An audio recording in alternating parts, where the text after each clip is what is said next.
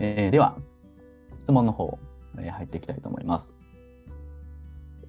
はい。えっと、僕に、えっと、ダイレクトメッセージでいただいた、えー、質問ですね、えー。牛乳を勧めない人がいますが、えー、その辺の花高さんのご意見を伺いたいです。えー、その他にカゼインは、えー、発がん性があるという意見もありますが、えー、真意を知りたいです。はい。えー、まあ、牛乳の質問っていうのは、まあ、毎回、大体ご質問いただくような、皆さんが多分興味ある部分なんじゃないかなというふうに思います。はい。牛乳は、まず結論から言うと、あの、我々も進めてません。はい。牛乳は基本的にあまり、あの、嗜好品と考えてください。取ったらダメということじゃなくて、あの、たまに飲む分にはいいんじゃないですかっていうふうな意見ですね。はい。なんか牛乳って、牛乳っていうのは給食で出てくるんで、でついついあの体にいいいいんでしょと、骨が強くなるんでしょというふうに思いがちですけども、まあ、残念ながら、えー、最新の研究ではそういったことではないということが分かってきました。まず牛乳というと、カルシウムですね。牛乳といえばカルシウムですよね。はい。カルシウムを取れば骨が強くなるんでしょうというふうに思っている方が多いですけども、残念ながらそういうわけじゃないわけですよ。骨って皆さん何からできているかご存知ですか？はい。カルシウムもありますが、カルシウムとマグネシウムとタンパク質とビタミン D と K と、まあ、こういったもので作られている、つまりカルシウムだけじゃないわけですよ。むしろ、えー、骨密度を作っているのはマグネシウムの方です。で骨にとってまず重要なものっていうのは、このカルシウムとマグネシウムのバランスが重要なわけですよ。でそういった意味で見ると、まず第一に牛乳を進めない理由としては、カルシウム型、えー、マグネシウムが全く足りてない。えこのバランスが非常に悪い、え飲み物飲み物なんですよね、牛乳っていうのは。なので、えカルシウムだけがたくさん入ってくると、これは逆にですね、カルシウムパラドックスという現象が起こります。はい。逆に骨を、骨からカルシウムを溶け出し、溶かし始めるんですよね。はい。で、さらに牛乳のカルシウムっていうのは、実は悪玉カルシウムっていうふうに言われてます。はい。でこれはですね、実はあの血管でに沈着しやすいカルシウムというふうに言われてて、高カルシウム結晶の原因になったりとかするわけです。はい。実際牛乳をたくさん飲んでいる国、ニュージーランドなどでは、骨粗鬆症の人が非常に多いというふうに言われています。そういった理由から逆に骨が脆くなるという最近結果が出てきているのがこの牛乳です。なので、えー、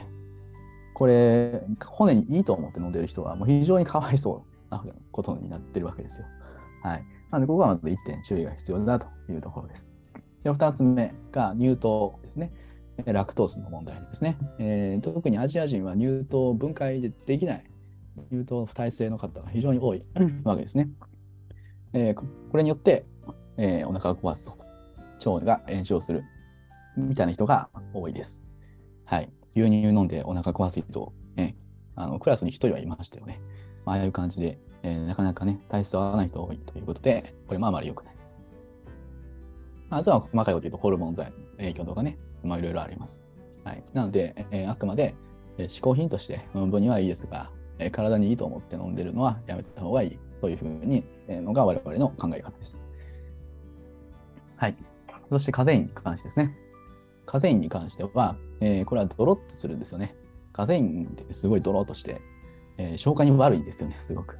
まあ、そういった意味で未消化になってしまって、これが腸内で炎症を引き起こす原因になるっていうふうに言われていることもあります。これもやっぱり人によって消化吸収能力が違うので、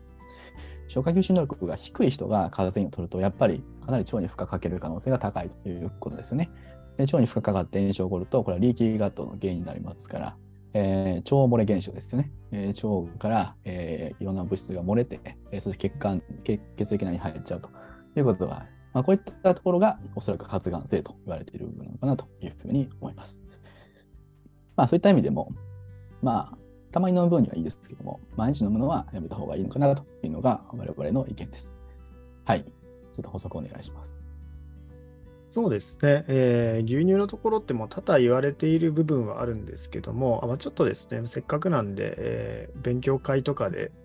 出させていただいている資料共有させていただくと、まあ、いつも出してる資料なんですけども、まあ、こういった形でですね、えー、今言ったようなところが多々問題点としてあるかなと思います。ただ、まあ、牛乳っていうところは、本当にまあ嗜好品っていうところがちょうどいいのかなって思うんですけども、うん、合わない人は本当に合わないっていうところですね。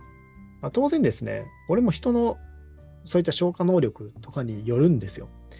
カゼインとかもそうですし、カゼインとかもこれ分解酵素っていう形で、まあ、皆さん、タンパク質を体の中でですね、まあ、遺伝子から見込んで酵素っていうのを作って、まあ、それが分解してくれたりとかするわけなんですよね。まあ、カゼインの分解酵素をたくさん持ってる人と、まあ、そういうのが作りにくい人と、当然同じ、ね、牛乳の量が入ってきたとしても変わってきますよね。で、まあ、それで消化しきれない、まあ、分解しきれない分っていうのは腸で結構残ってしまいやすいんですよ。で残ってしまうと異物としてま認識されて炎症を起こしやすかったりするんですよね。まあ、あのダマの部分ですよね。乳えー、牛乳とかのダマになってる部分っていうところが、まあ、風邪って思っていただければと思うんですけども、そういったところが、まあ、影響しやすい人もいるし、あとは乳糖の問題もありますよね。本当に先ほど言った乳糖が合わない人は本当に合わないんですよ。これは乳糖の分解能力の話です。まあ、様々他にもいろいろありますが、まあ、こういったところによって苦しんでいる方もいるというのも一つポイントなのかなと思います。だから腸内環境で苦しんでおられる方っていうのは、まずね、えー、アプローチとしてはグルテンフリーとか、カゼインフリーとか、まあそういったところから試していただくといいかなと思います。なぜなら、他の人より自分はもしかするとそういったものの分解能力とかっていうのが弱ってるかもしれない。まあ、それはあるんですよね。で、あと、本当に1リットルとかね、1日もう飲み続けてるような方っていうのは、それはちょっと注意した方がいいかなと思います。なぜかっていうと、かなりカルシウムが肩だからですね。まあ、先ほども、えー、花高の方からありましたけども、カルシウムとマグネシウムの比率っていうのは乳製品っていうのはすごくカルシウムに寄ってるんですよね。10対1、20対1。それぐらいになっちゃってるわけですよ。で、牛乳1リ毎日1リットル飲みます。カルシウムこれバッチシです。ただマグネシウム全く取ってませんと。超絶カルシウム型になってくるわけです。そうするとカルシウムパラドックスっていう現象。すごくですね、ガンって入れるのはいいんですけど、まあいいんですけどっていうか、まあたくさん入ってくると、急激に下げようとするんですよ、体っていうのは。で、血糖値とかと一緒で、下がってちょうどでバシッて止まってくれないんですよ。さらにもっと下げるぞってホルモンが出続けて、逆にカルシウムを取ったのに、急激にたくさんそれを抑えるためのものたちが出てきて、低カルシウムになったりするんですよね。低カルシウムになったら、次は骨から溶かし出してきたりとするわけなので、カルシウムたくさん取ってるつもりなのに、骨がスカスカみたいな現象が起こったりもすると。で骨から溶け出してきたカルシウム、これって非常に体の中にですね、沈着しやすい成分なんですよね。カルシウムの中にも様々種類があって、まあ、そういった形であります。まあ、非常にですね、まあ、このカゼインのところも多々あります。もうちょっとマニアックなところで言うと、カゼインって一括りにしちゃダメなんですよ。アルファ S1 カゼイン、S2 カゼインとか、ベタカゼインとか、なんかそういった形でカゼインの中にも種類があって、牛乳に含まれる中のカゼインのっていうアルファ S1 カゼインっていうのが、これが非常に人にとっても炎症を起こしやすいっていうのが分かったりします。逆にヤギミルクっていうのは体に合うんですよね。昔、母乳の代わりにヤギミルクとか、こう与えてましたよね。あれって、ある程度ね、そっちの方がいいんですよ。なぜなら人間に結構フィットした形のヤギミルクっていう成分のその組成をしてるんですよね。だから S1 カゼインじゃなくて S2 カゼインというかそっちの方がメインだったりするっていうのがヤギミルク。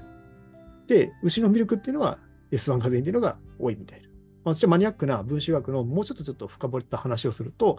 まあ、そういったところもカゼインの良し悪しに関わってくる。だからこそですね、発がん性っていうところは、まあおそらくですね、これはもう、えー、直接的にカゼインが発がんを起こしてるわけじゃなくて、いろいろ回り回って腸内環境を悪くしたりとか、いらない物質作ったりとか炎症を起こしたりすることが発がんにつながってるっていうところだと思うので、極端にそれがじゃあ全員に起こるかっていうと、それも言い切れないです。それは個人差なんですよ。個人差、個体差のこの分子学の面白く難しいようなところですよね。まあ、そのあたりも含めて、じゃあ牛乳は良しとするのか、悪いものとするのか。これは両方正解だと思ってます。カルシウムがたくさん入っているいい食品でもあるし、ただ、デメリットを考えると、こういうとこもこういうとこも言えるよね。だからま極端になりすぎないっていうのも重要ですね。だからまあ、その流れを考えると結構合ってなくて体調崩してる方多いんで、嗜好品として捉えておいた方が一般的にいいですよっていうところ。まあ、ご意見っていうところになってくるかなと思います。まあ、これもただね、言ってる人からすればいろんな意見があると思うので、まあ、ぜひですね、いろんな方の意見聞いてみて、自分なりにどう思うかっていうのを考えてみてください。はい、以上になります。はい、ということですね。えー、まあ、牛乳が導入されたのは、GHQ がね、学校給食に取り入れたっていうのがあるんですけど、あのー、当時の日本っていうのは、まずみんなカロリー足りてなかった時代なんですよね。そもそも食べるもんがなかったという時代なわけですよ。とにかくその時代にそういう食べるもんがない時代においてはまずカロリーを満たすというのが大前提なんですよね。はい。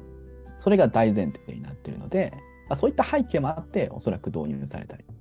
したもしたってこともあると思いますがまあ日本はもうね先進国になってむしろ飽食、まあ、カロリーが足りないって人はまあまあほとんどいないでしょう。まあ、高齢者になって食が細くならない限りはですね、まあ、大体カロリーなんていうのはどこでも取れるわけですよね。コンビニ行きゃいくらでも取れるんで、えー、むしろその中身、質にこだわっていかないとダメですよということなので、そういった中でも徐々にこのカルシウムの研究とかね、そういうのも進んできて、やっぱりその辺が本当はね、こういう栄養学ってアップデートされないといけないんですけど、なかなかね、日本の栄養学ってアップデートされないんですよね。不思議なこと。というのがあったりするので、ぜひその牛乳がいいか悪いかっていうところをね、なんでなのって聞かれたときに、ちゃんとこういうふうに説明できるようにね、なっていただけるといいんじゃないかなと思います。